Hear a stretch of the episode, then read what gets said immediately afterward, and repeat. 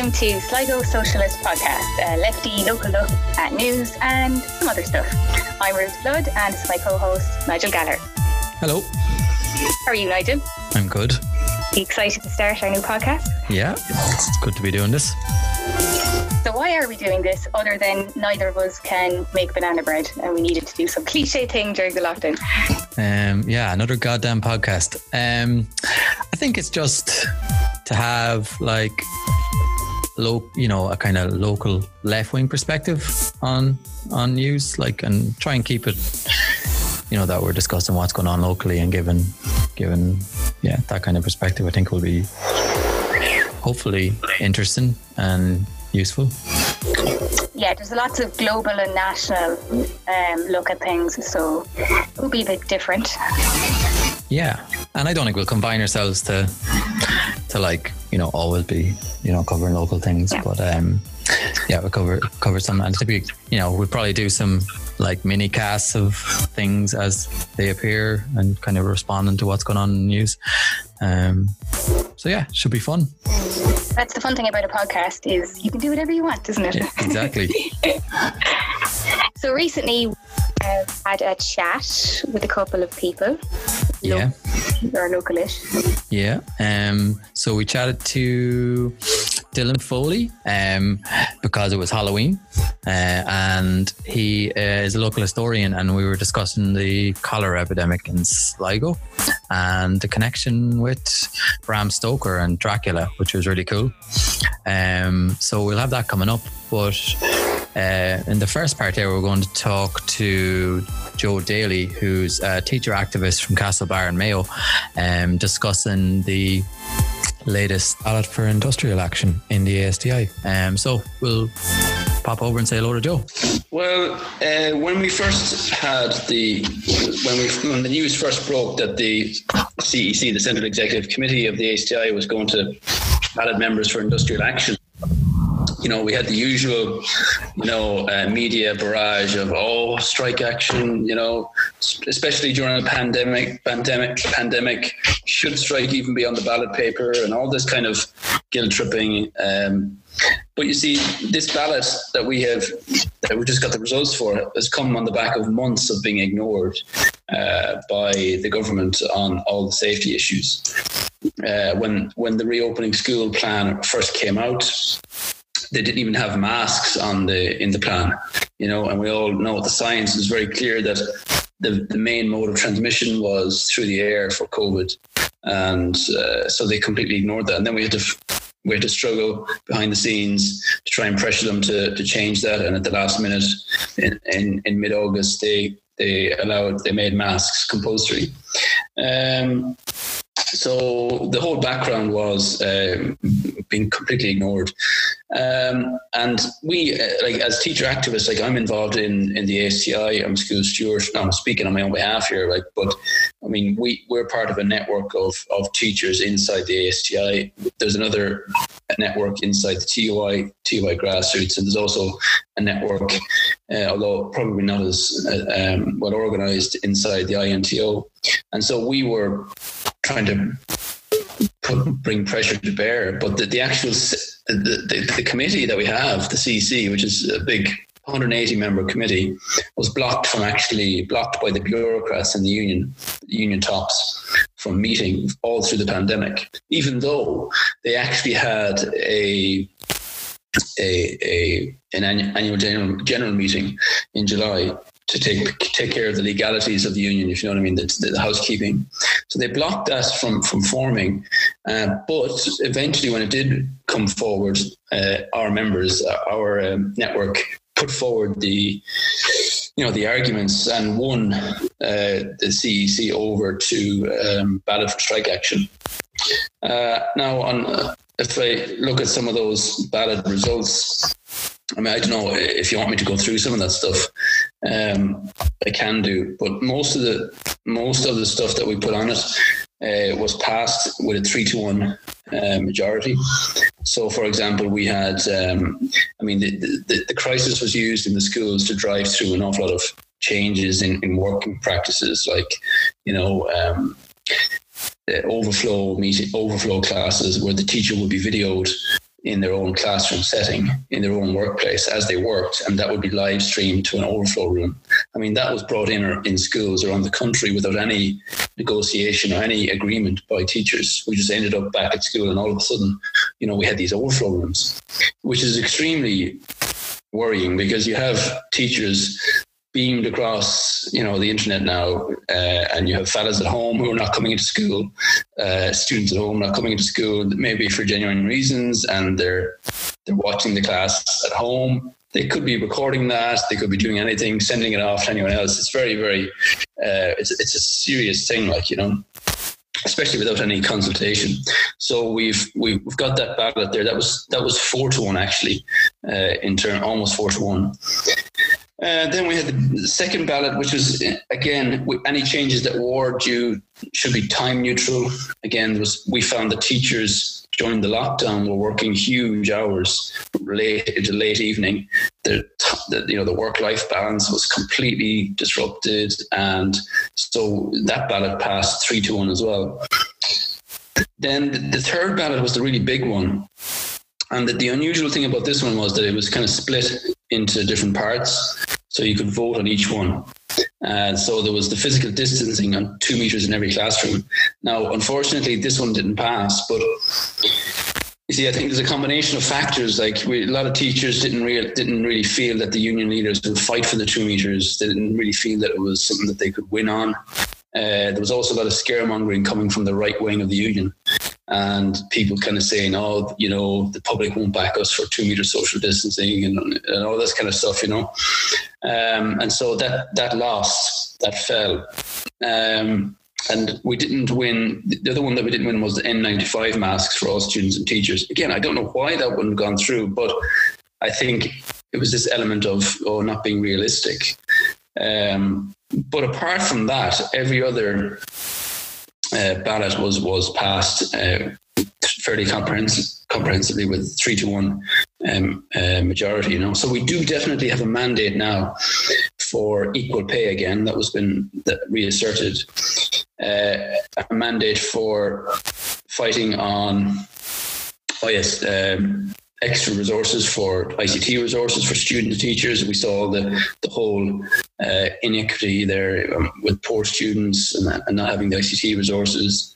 And we have all of that. And then we had um, the uh, oh yeah the re- redefinition of a context. So like I mean, I could be a teacher in a classroom with for an hour or so, or even double class. And I would not, if a student was tested positive for COVID, I wouldn't be automatically defined as a close contact. Um, you have to have you have to be f- within two meters face to face for 15 minutes or two hours in the same room. And that's very, very that's a very high bar to reach, you know. So we had that. We want that redefined so that every teacher would be automatically assigned as a as a close contract, close close contact. And then there was rapid testing uh, and tracing that passed um, and various other things. But so we do have a mandate now, and I think the, the really key thing is that we've put this on the agenda, um, and we've kind of broken through. Uh, the fear that people had now, we, we, we've just heard that the, the doctors are going to come out they're balloting for strike action now too. So there's, I, I think we've started, to, we've opened up this whole conversation and we've, we've kind of tr- broken the silence that was there on what was happening in the schools and on, on, on the inadequacies, you know. And I think that that's a very positive thing.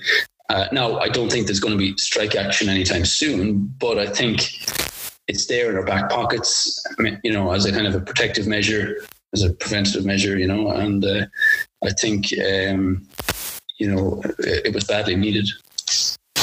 Mm, and obviously, there's going to be a concerted effort to try and divide workers, you know, healthcare workers, for instance, who people who are saying, you know, the nurses are out in the front line and they're pulling their weight. Why are the teachers doing this? And obviously, that'll need to be fought against. But what is your sense as to, uh, you know, where that sentiment is? Is it, you know, um, it's hard to know where the where the public are. Uh, my experience on, on social media is that a lot of parents uh, are supportive of teachers. I mean, consistently the ASTI surveys parents, and consistently we're we're like up, way up in the high 80s in terms of trust and in terms of 85%, 80 plus in terms of trust and um, respect and all the rest of it, and in wider society as well. And we saw that there was a recent survey, uh, or it's actually it's a constant, it's an ongoing survey by the HSE in terms of public opinion and, and the health measures. And they, they're saying that uh, the survey shows that uh, significant majority um, want stricter uh, safety measures uh, in society, and that would that would seem to indicate that they would they would support teachers in terms of safety measures. And uh, the slogan that I think we need to kind of use uh, to win people over is "Safe schools, safe society," because there's no doubt about it. Like I mean, it just couldn't be the case according to the i mean the government are saying that schools are in a high risk but yet we've seen an exponential increase since schools uh, reopened um, and we're also seeing i don't know if you've seen some of the facebook pages. There's there's one very good facebook page. Uh, it's um, I think it's called what is it called? Um, alerting parents to COVID, something like that. But it's got like over hundred thousand people uh, on that group now, and it's got what it's got is it takes a people take a snapshot of the confirm, confirmation letter from the HSE uh, whenever one of their kids or someone in their school gets the COVID, and they send it into the group, and the group uses that to count the number of COVID cases, and the numbers that they're counting are way higher, and they have a spreadsheet, an ongoing spreadsheet showing all the numbers, and the numbers that they're counting are way higher than the numbers that are being reported. Um, so I think there's a lot of uh, suppression of the and uh, you know um, that of the of the actual cases, and, the, and in order to kind of justify keeping the schools open. So that's something that we will have to tackle. I think the union has been very weak on that uh, in terms of getting the data out to, to, to teachers. You know.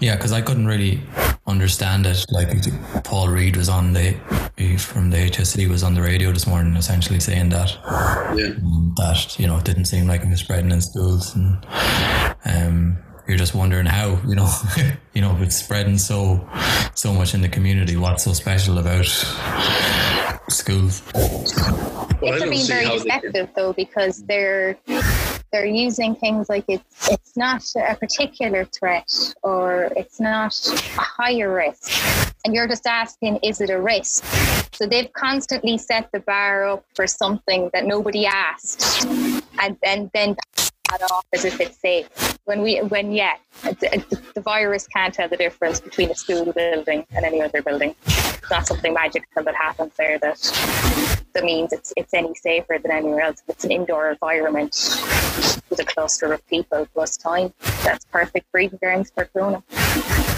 Yeah, it just seems crazy. Like, it seems just so, so unbelievable. Like, I mean, you, you have full class sizes. I'm lucky I'm in science, so the max they can put in my room is 24.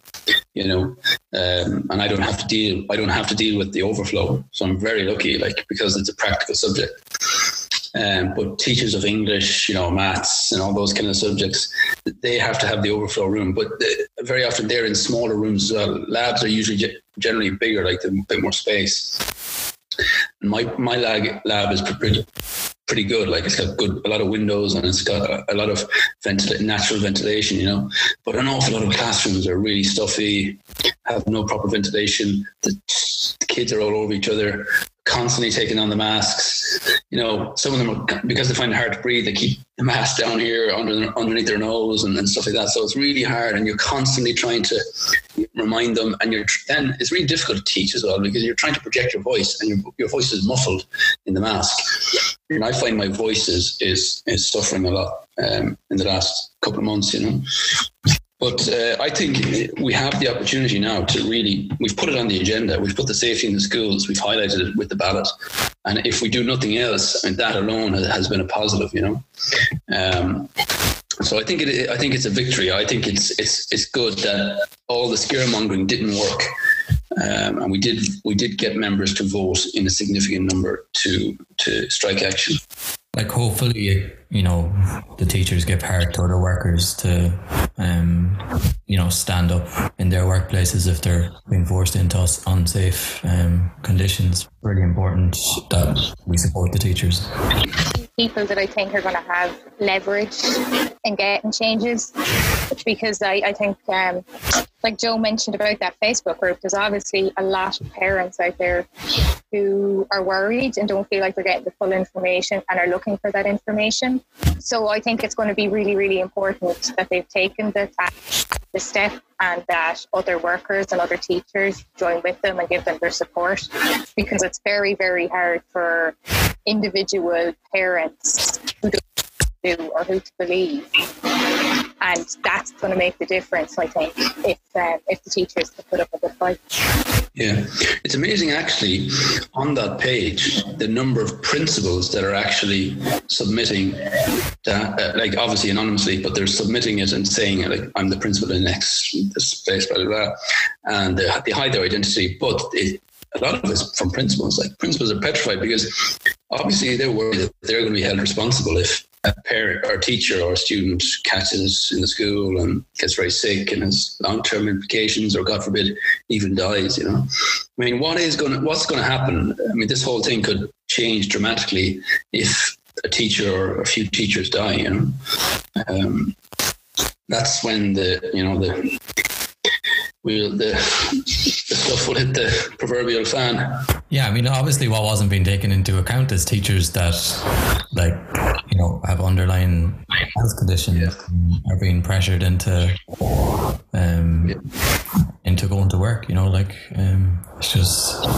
Well, in my school, there was a woman. Well, I should probably shouldn't really say. I don't want to reveal any identities, but there was a teacher who had a serious underlying condition and that, that company, Medmark, I don't know, did you hear about them? Medmark is a private company that was handed over all the occupational um, occupational work stuff, you know, basically where they analyze whether you're fit to work or not.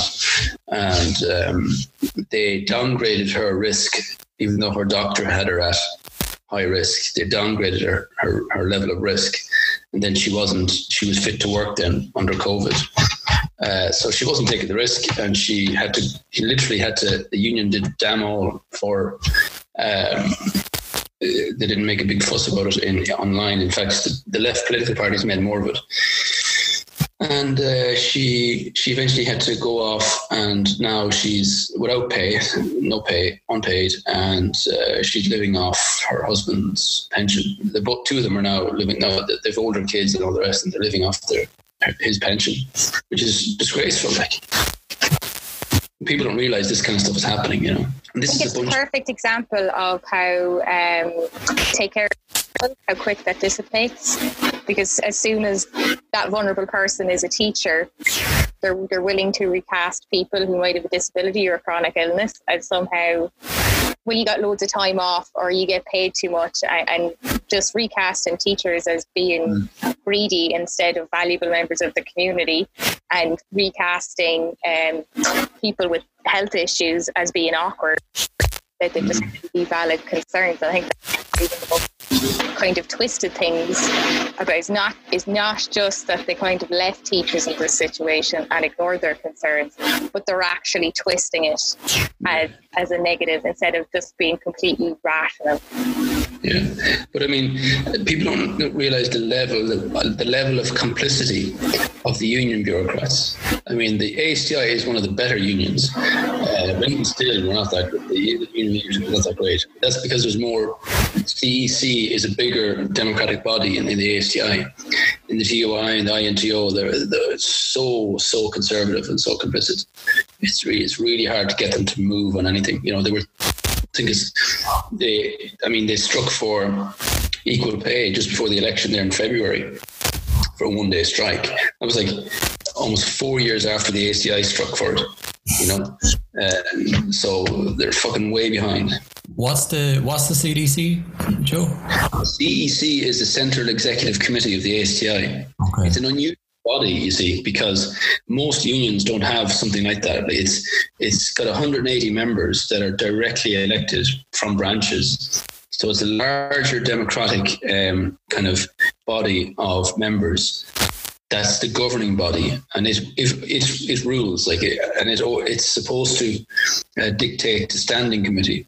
Whereas in most unions, you have a smaller national executive that isn't anywhere near as directly accountable to the branches. And that's why the ASTI is more militant. That's the structural reason. It's not that, you know, our members are naturally more militant, it's, it's just the structure of it. It's more susceptible to, to bottom up um, pressure, you know. Thanks a million to Joe Daly for that. That was really interesting. Um, look at the ASTI industrial action. Uh, one get to touch on quite there was even though it's really important to um, support the teachers, that we should also be looking to get involved with um, unions ourselves. It's really important for people to get active in their own workplaces and see what unions they can join there. Yeah, I think that's really important. There's going to be, you know, um, in the wake of this crisis, um, there's going to be a massive onslaught on workers' conditions, and it's important that, you know, uh, workers are ready to fight for you know safe conditions in the workplace and fight for better wages and conditions more generally because yeah really unions are only as good as how active and militant um, the rank and file members are and um, you know joe touched on the kind of structural reasons for um, asti being you know so militant but i think you know really good rank and file organizing any union is going to get um, going to bring about really you know um, positive change for workers. I think that's probably it. People kind of think that the union is something separate when it's not supposed to be. You are it's supposed to be your thing. You are the union. Yeah. More of that attitude is going to be needed. Um, so it's great to see ASTI is kind of leading the way there for teachers. Yeah, definitely. Uh, next up, we have a historical look at pandemics and a look at the local cholera epidemic with starts the architect, archaeologist, and coffee lover Dylan Foley. Hi, Dylan. Thanks for joining. Hello. Thanks. Uh, I would say that um, uh, I was just thinking there that like. Uh, um, one of the things you notice about all this is that uh, there's nothing new under the sun, as they say. Is there? So all of that kind of resistance and pushing people back into workplaces and uh, you know, unions and all the rest of it is all is all pretty familiar to the stories that we're talking about here. Um, I, I was looking at it earlier, all right. That, that um, obviously, I suppose we were talking a little bit about um, the fact that things like even like uh, unions and workers' rights and that are directly linked to the history of pandemics in the 19th century. Uh, probably, you know, I mean, they're linked to a few different things, but you know, that's a, a big driver of it. Um, and it's interesting because there was one thing we were that, that he touched on there, that thing to do with uh, masks, and I was going to say that like one theme, one theme that runs through it all is like what you believe about what what you believe about disease, uh, about a particular disease, uh, kind of really dictates what happens in society or how it responds. Is probably like the big theme that I would say that covers all of those things, if you know what I mean. Uh, Do you see a lot of similarities between the pandemic now with COVID and historical pandemics or cases of outbreaks? So when you look at it in the 19th century, I'm not going to go way back into the, you know, you won't go way back into the, uh, maybe, well, not directly, uh, but there was, the, the, we, we've seen this interesting thing, that, that argument about like refusing to deal with masks in the schools, for example um, you know, refusing to acknowledge them is directly, as we know, directly linked to how you imagine it transmits. Uh, this particular disease transmits itself, and if you believe that it's in the air, then you have this response to do with masks, and that's fine. If, if you, but but of course, there's another side that resisted for a long time. Uh, we're insisting that it didn't, and um, and that it transmitted uh, through touch or uh, direct trop- droplets or whatever it was, uh, which is also true, but it wasn't the whole story. Um, but we know that there's really there's also like political implications and social implications for what you believe about how a disease transmits, and that's why it becomes a political battle. You. And when you look back at the 19th century, you'll see the same thing. The the uh, uh, before they even had an understanding of um, the what they call the germ theory of diseases. You had the uh, we there's actually two. Now I knew there was one miasma. Yeah, uh, there's actually two beliefs roughly about diseases. There was the, the miasma crowd and the contagionists were their enemies. Okay, and uh, neither of them had the idea of germs. Uh, so both were both kind of had they kind of had two ends of the same thing. They were kind of like both right and both wrong, if you know what I mean. And they weren't sure. Somewhere in the middle was obviously the thing we know now about germs and viruses, but they had no inkling of these things and didn't understand that there was living organisms involved and all the rest.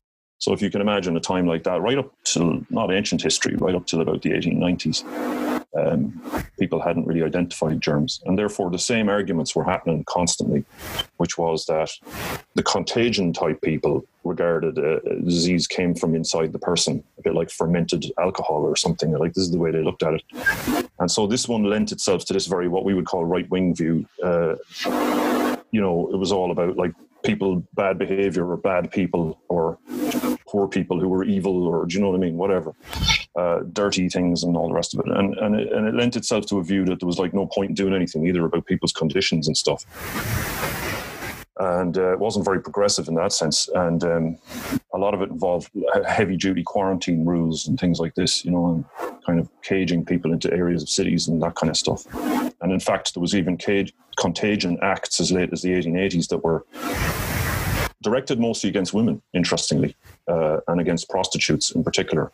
Um, uh, uh, uh and sort of the entire society's crackdown was all against them, you know, uh, in port towns and things like this. And women could be arbitrarily arrested by doc, you know, taken off the streets by doctors and examined and imprisoned into, I think they were called lock hospitals or something. Anyway, um anyway, this came from that particular belief. Now, against that belief was the other side of it, the miasma crowd, which uh, believed that it came from outside, um, from uh, conditions and uh, smells and uh, bad circumstances.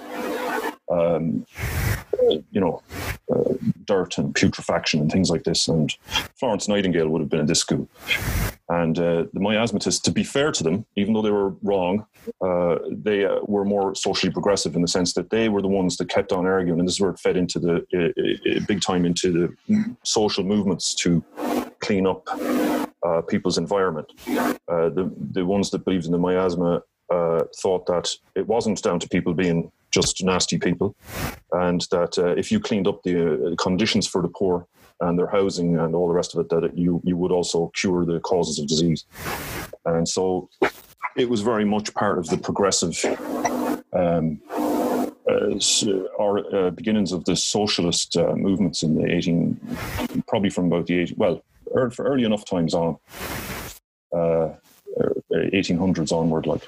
Um, you would see. There's actually a connection between this and masks. Is the interesting thing. There is, there is that's direct. Not, that's not ancient history. No, because the yeah. So to put it to run it into fast forward, these two things came to a head in the 1890s when they actually discovered germs, and then um, it, well, the germ theory as they call it. So they discovered virus and bacteria and actually could see them for the first time, and so that's fine.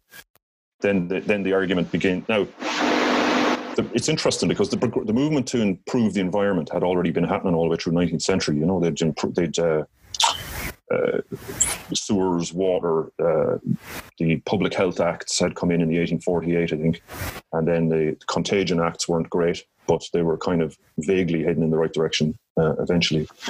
Uh, but these, um, uh, once the germ thing came in, they they uh, they sort of um, lost lost once they got into vaccines and that. Ironically, they lost sight of improving the environment. Just as an aside.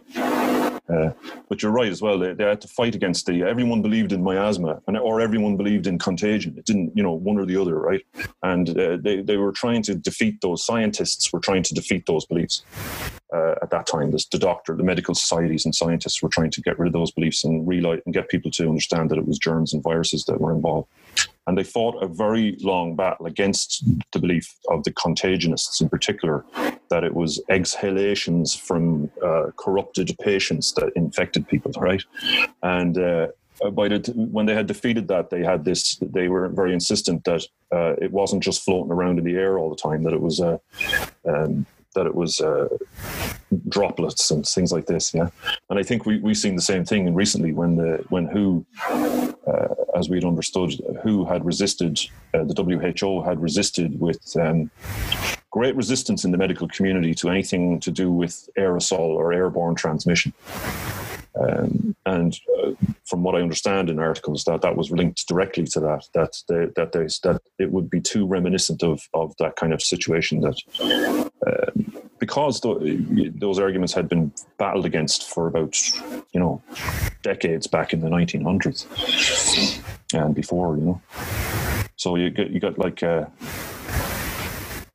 old arguments rearing their head again and causing kind of havoc even in the modern age, you know. Which is interesting. Like.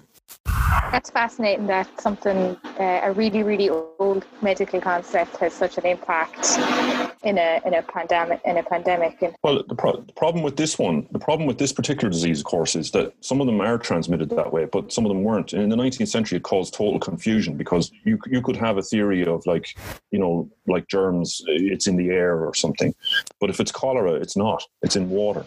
So each one is different.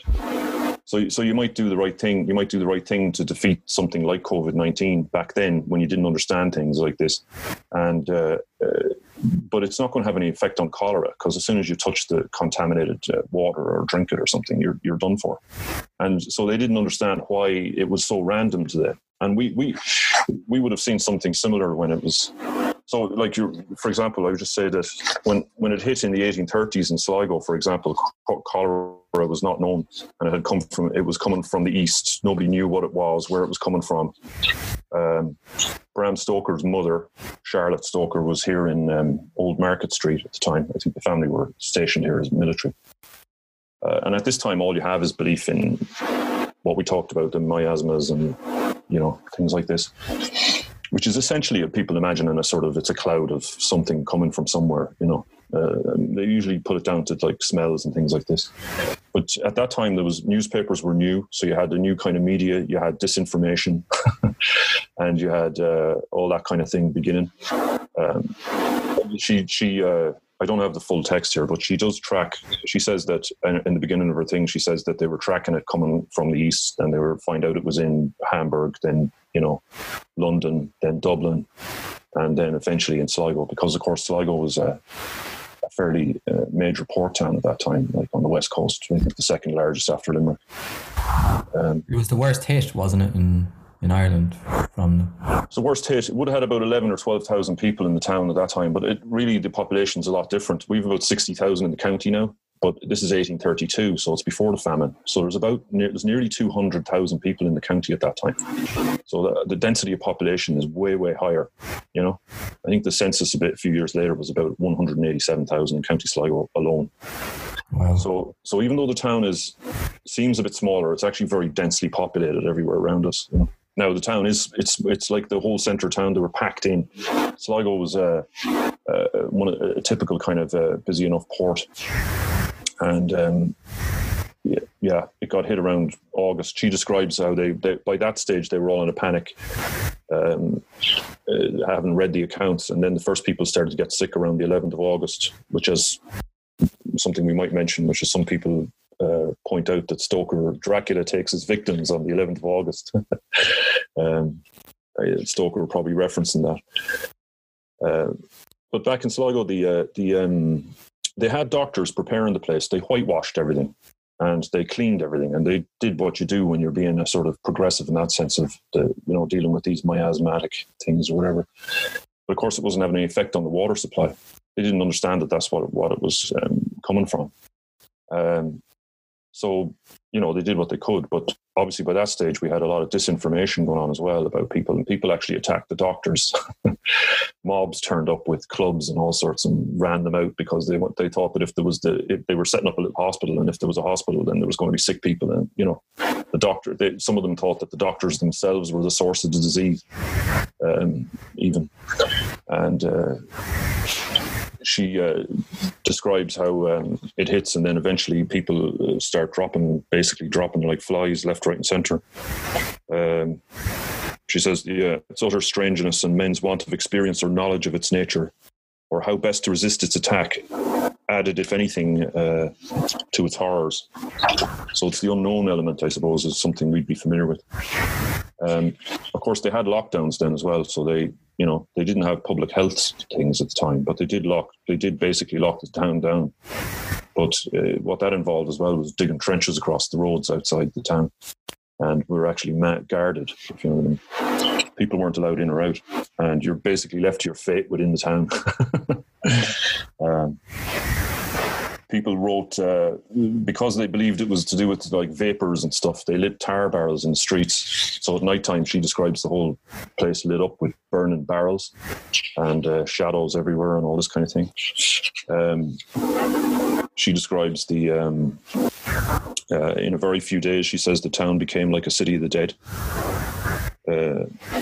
She told of visiting friends, the, the Holmes family, who consisted of three adults and eight children. We left them all well at half past nine, and the next morning at nine o'clock, we heard that six of the family were dead and had already been buried. Uh, the town was deserted, businesses shut, people stayed indoors. No vehicles uh, uh, moved except the cholera carts or doctors' carriages. Clergy fled the town, of course. Uh, wakes were suspended. Uh, riots were about to break out all the time. And the only sounds to be heard were the cries of bereaved women and children. And at one stage, I think Charlotte, she's about 15 at that time, she actually she can hear a child crying in a house next next door, and she goes and comforts that uh, uh, child. I think uh, was left alone sick, and we could hear her crying. So she begged her mother to go and help her, and she let her go. And uh, the child dies in her arms an hour or so afterward. She comes back in and is fumigated and all the rest, and doesn't catch the disease, obviously, because she survived. She says by twos or threes, our dead neighbours were carried away one morning. Four were carried at once dead out of the opposite house. And then I think they had a couple of chickens and a cow out the back and used to leave milk out the front uh, for poorer people. But when the chickens all died, that was when her mother decided, that's it, we're out of here. so they um, made a dash for Ballyshannon and had to break the barricade to get there. They were actually turned back, I believe. Um, now, she would have heard stories, whether we don't know, you know, how true they are, but like of people, you know, buried alive, um, people being pushed into pits and buried alive with, uh, you know, uh, not allowed out of the pits and things like this. It's true that at the fever hospital up in town here, um, the official death toll would be about eight or six to eight hundred or so. I think I'm not quite sure of the figures because I don't have them here in front of me. Uh, but we all know that they were underreporting. You, you to get that number, you had to actually be registered at the fever hospital, which meant you had to have actually got there. And of course, most people didn't get there. You know, so they reckon probably casualties are anything up to about two thousand. And um, it is interesting when she gets back to the town that uh, a lot of the towns fled, and apart from the couple of thousand, or probably, or you know, at least one and a half thousand, have probably died most of the rest have fled the scene and grass is growing through the middle of the streets, you know, streets that we would know like O'Connell Street, places like this. And she says you can hear footsteps. If you're on High Street, you can hear the footsteps. You know, if someone walks on High Street, you can hear the footsteps over on the market yard side because it's just no, uh, you know, it's post-apocalyptic kind of scenario. kind of like when I was walking around town during lockdown. Yeah, yeah, yeah, yeah, yeah. So she survives that, and then um, she goes on. Interesting character because she goes on then to be herself. She um, actually becomes a disabled rights activist and various other kind of feminist things she gets involved in. She works with Oscar Wilde's dad as a um, he was an ear doctor when he wasn't collecting archaeological artifacts, and um, uh, I think for the deaf was one of her big things she was into. But of her sons, Bram Stoker writes, as we know, writes Dracula.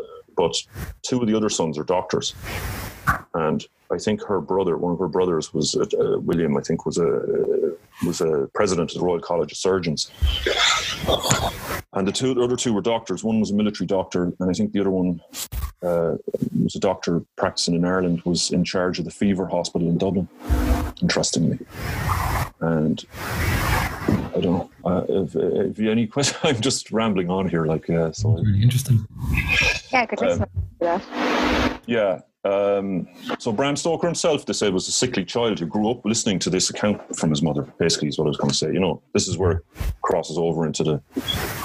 Um, but they say that Bram, because of his contact with his family, with the doctors, and with his, with that background, uh, and then with all of that kind of ideas about miasmas and stuff. His mother actually describes that this is an interesting point. She describes the tar barrels and a sulphurous kind of cloud hanging over the town the whole time. Uh, this whole place is kind of orange with smoke or whatever, and all the birds are dying.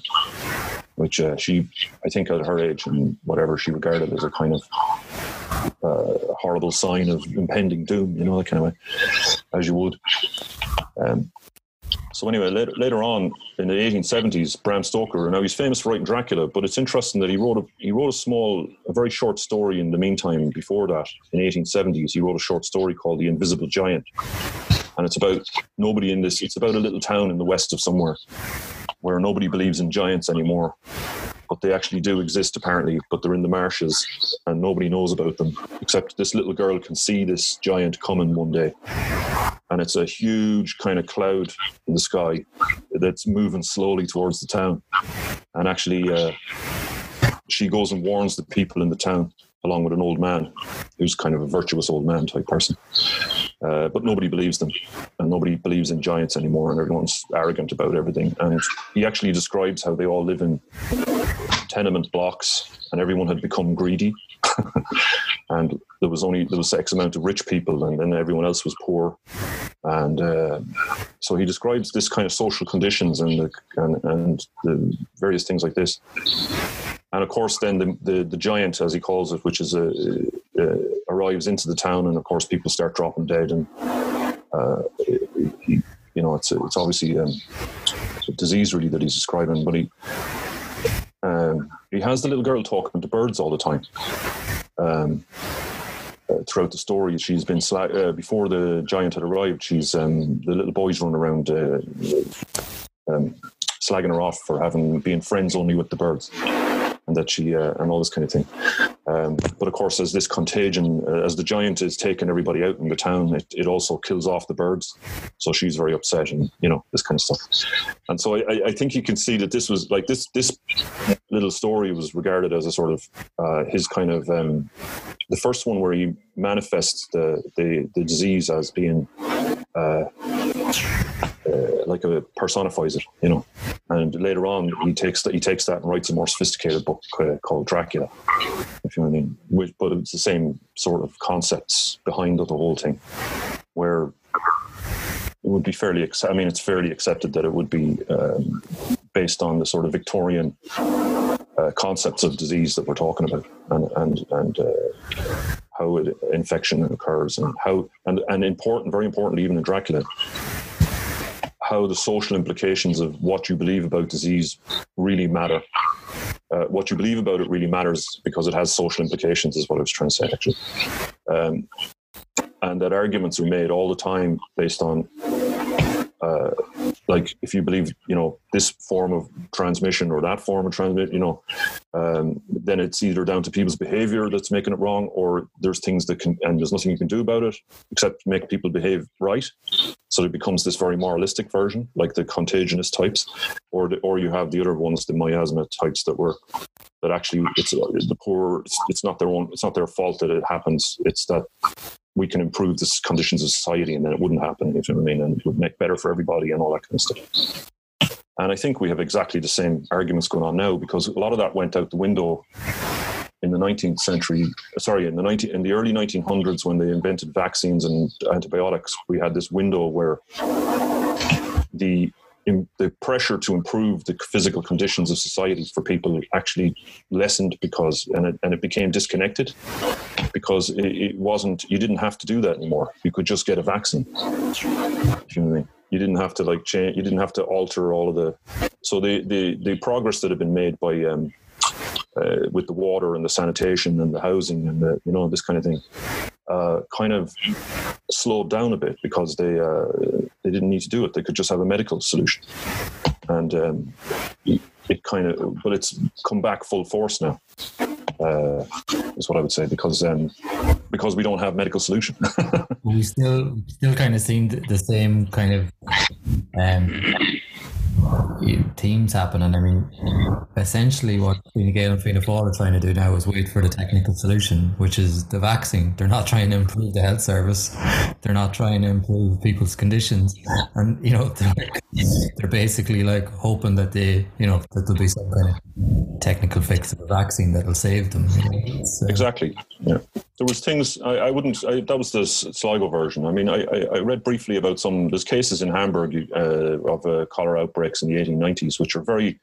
It's even more focused in the sense that you could see the actual the the the um, the merchant the merchant power that's governing the city is continually trying to push them back to work and trying to deny that it's that it's uh, spreading in a certain way and all this kind of thing. And of course, this actually exacerbates the um, uh, exacerbates the uh, the epidemic, and ten you know thousands of people die who shouldn't have in the first place, and you know, so so the same sort of themes are going on because out of that, of course, become uh, comes um, the uh, the workers uh, organise, uh, as you know, in the ni- early 1900s, and actually it's true in Sligo too, because conditions in Sligo would have been terrible right up until in the early 1900s. They're still pretty abysmal. Um, it had some of the highest typhoid uh, and uh, incidence rates in the country, and even in 1901, I think, and by 1911 you've got um, fairly heavy, you know, they start to organize themselves into ITGWU and things like this become very prominent in Sligo. And I think probably partly because of the things we're talking about, not, you know, the industrial base, but also the fact that the, literally simply because disease and the conditions of life were extremely uh, in your in your face here. You know, they were very they're like all of the industrial um, any kind of uh, industrial towns and cities like that. They were literally just dangerous places to live. Didn't Kathleen uh, Lynn, you know, the, the Republican uh, during the Irish Revolution, didn't she kind of say that the effect of the flu um, epidemic on Ireland and on Irish people and on, on the Irish poor had that same kind of uh, you know, broad con- uh, change in consciousness and kind of stirred people up. I mean, the whole effect of it on the psychology of the people uh, led to had a really dramatic effect. That's that was one of the comments that she made. You know, it's kind of like that in that in, in that way, and it's you know we could possibly be seeing after COVID uh, a similar kind of a surge in kind of consciousness afterwards. Yeah, you'd expect so. Yeah, yeah, you would expect you. I, I think it is happening already because it push you people. It's it puts it into stark relief, doesn't it? You know, kind of the like the. It's exactly linked. I mean, it's perfect what you were like what you were talking about earlier with the teacher, the predicament the teachers find themselves in, and why the unions exist in the first place, mm. and what they're what they're supposed to do and what they come from is exactly from the same problem of of uh, of um, the conditions in in uh, urban situations, and that's fine. But in, ex- in exchange for that industrialized society, you've got to have stand you've got to have standards to a certain level, or else uh, the, it gets out of uh, hand quite quickly. Because the same condi- the same conditions are the things producing the, the exacerbating the epidemics, if you know what I mean, as in the dense populations and things like that. You know, so yeah. Um, so yeah, all of those things are straight. They're, they're straight back, um, uh, straight back into contention, and we're dealing with them right now in, in exactly the same. It's exactly the same. Uh, not not exactly, but pretty much the same issues as in the 1880s and 90s. You did the same arguments. you know. No, no, it's not. It's not this. It's that. And, you know. It's almost on a higher level, isn't it? Happening now.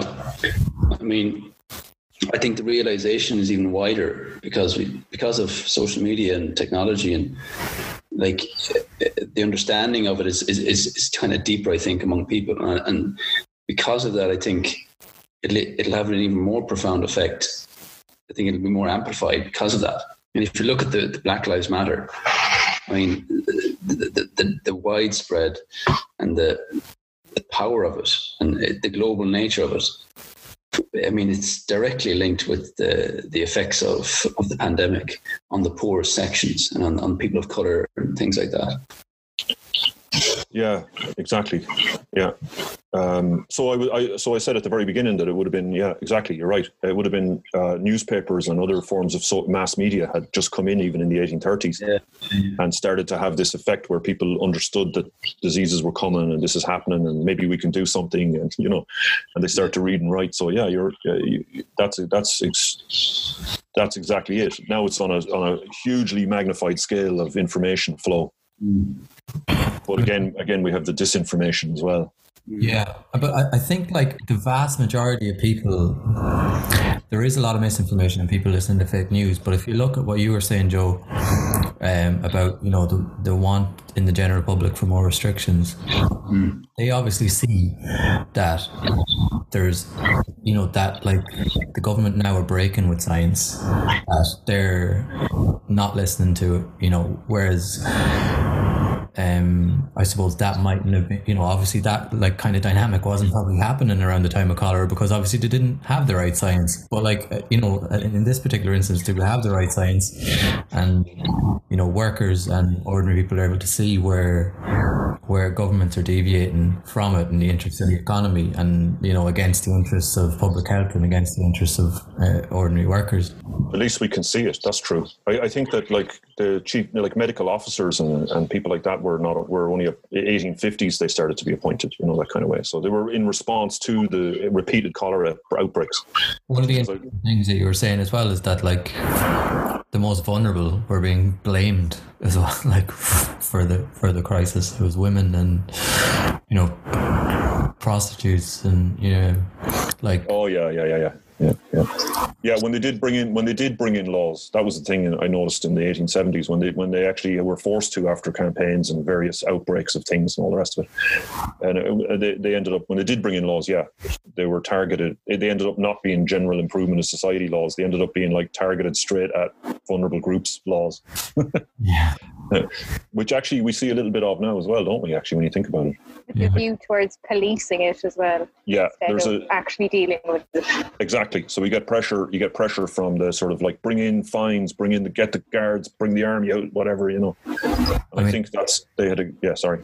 One of the things that we were going to talk about, just like obviously in the, in the local news, is there's been like local house parties and all, all that kind of thing. But like that, there's a serious effort from the establishment now to blame the spread of the virus on young people.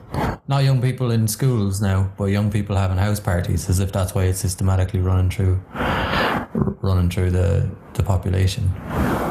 Um, and like you know, it's horrible because like lots of young people are the ones that are doing lots of the frontline work that are you know working in care that are working in shops when they're um, putting themselves through college. And, and like they're the ones that's been used as scapegoats. Yeah, and I think it's very important for the left in Ireland to really make that argument against against that. Like to really, I think the left parties have done a pretty good job of that. The unions again have, have failed miserably in that one. Um, but uh, yeah, we need to keep, you know, the focus on where the real, real problem is in the workplace and the lack of action uh, in regard to schools and those kind of things. Not let them off the hook. Yeah. But I mean, yeah, so it's be interesting to see how they ramp that up. Um, they, and they will, because the pressure will come on them, because they will want to deflect. They will continue to try and deflect um, and um, avoid blame, as they always do. But we have to really keep the finger pointed where the blame belongs. Absolutely. Most most of those, uh, like you said, the public were fairly well informed. Most of those attempts to be reactionary and to blame mm. blame people and bring in heavy laws and try, you know, they think mm. that bring, by bringing in a law against parties, for example, or something that that prove that somehow proves that parties are the problem. Mm. But of course, it's it's it's not that true at all. I mean, we would have commented the other day with uh, uh, myself and uh, I think Ruth when we were looking at some of the figures, but NPHET had confirmed it themselves. Tony Holohan had confirmed it himself that we were saying that the uh, the, the natural increase rate of the virus is about 5.5. That RO um, uh, left to its own devices, but that the public action alone uh, on social distancing and whatever other measures has brought it down to about 1.4. and uh, and as and as we were saying, there's a huge decrease there because of the vast majority of the public doing exactly what they are supposed to be doing, and that the re- and that the reason it's rising is, is is therefore nothing to do with the public as such. It's purely to do with the, the physics of the virus. It's it's uh, the public the public without without literally locking everyone into their house it's always going to have some level of spread if you know what i mean. Unless unless you and to bring it down below 1.4 you need to bring in is where all the measures you're talking about come in. Uh, what, whether they be uh, investment in the environment uh, the, and in the contact tracing and in uh, the masks and what have you. But it's it's the um, the government's part of it the contact tracing and the uh, uh, the bit where they like what they do in Korea and that where they where they build the infrastructure to go in and take it down. That brings it below that that allows it to go below one, and then you can eradicate the virus. Mm. But they didn't do any of that. Mm. Uh, you know, so. And then you hear this, like, I mean, their argument against that is, I mean, that's all zero COVID is is not possible, and they, they continually try to deflect. And we even when when Paul Murphy and these were raising it in the Dáil, I mean, Micheál Martin was saying, you know, when when when he just mentioned China as one of the examples, along with New Zealand, he ignored New Zealand and just said, I can't I can't believe that you're mentioning, you know, such strong uh, state clampdown uh, in relation to this. There's just a complete fucking deflection. Um, instead of actually looking at the scientific basis for zero community transmission and the, the, the really, really, you know, intense uh, testing and tracing. And then again, as well, the, the, the, quarantine of the airports. I mean, who's flying in and out on these planes now? It's it's not yeah. ordinary working people. it's, no. it's it's business, big business people for the most yeah. part. That's it. Um, like that thing, the you know, science is biased towards the left. You know, it's uh, it doesn't work out like that. You know, you're it's not a political ideological thing. You know, just going to react to the conditions it has. So we know that zero COVID is an approach that works, and we know exactly what we're doing now doesn't work. So I think that's it. Like they can get up and do their usual things of deflecting to the left when things aren't going their way. But uh, COVID doesn't get the PR release. Like it's, it's not hmm. it's not too bothered what they say at a press conference. If it gets the chance to spread, it will. And I think that's that's where that tension is there with the science that's always there is that like they keep treating it like it's a, a PR crisis, not like it's a public health health crisis. They're just looking for the magic, the magic word, the magic uh, spin that's going to make it all go away. yeah, yeah. It's, it's, not working for them so far.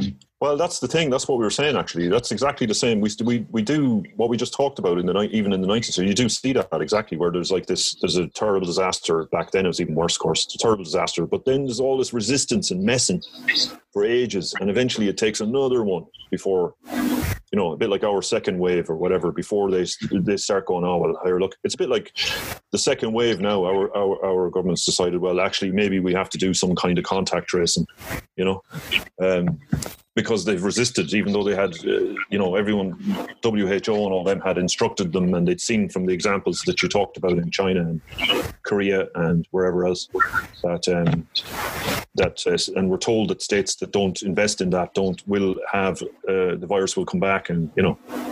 So um, but they didn't do it. Uh, some some strange uh, thinking that we don't have to bother with contact tracing to, to be honest partly because I, I'm suspicion myself that partly because it highlights the things we're talking about. It highlights the the, the I, I think it, it would highlight things that were the problem they really have which is that indoor environments which are nearly all workplaces including schools and things like this all need to have big investment in them. Yeah. and all, all become all are now classable in my mind as as um, there's ha- workplace hazard. Covid is a workplace hazard. And in that scenario everything needs to be um, invested in and rejigged to some extent and i think that's exactly the thing they were trying to avoid.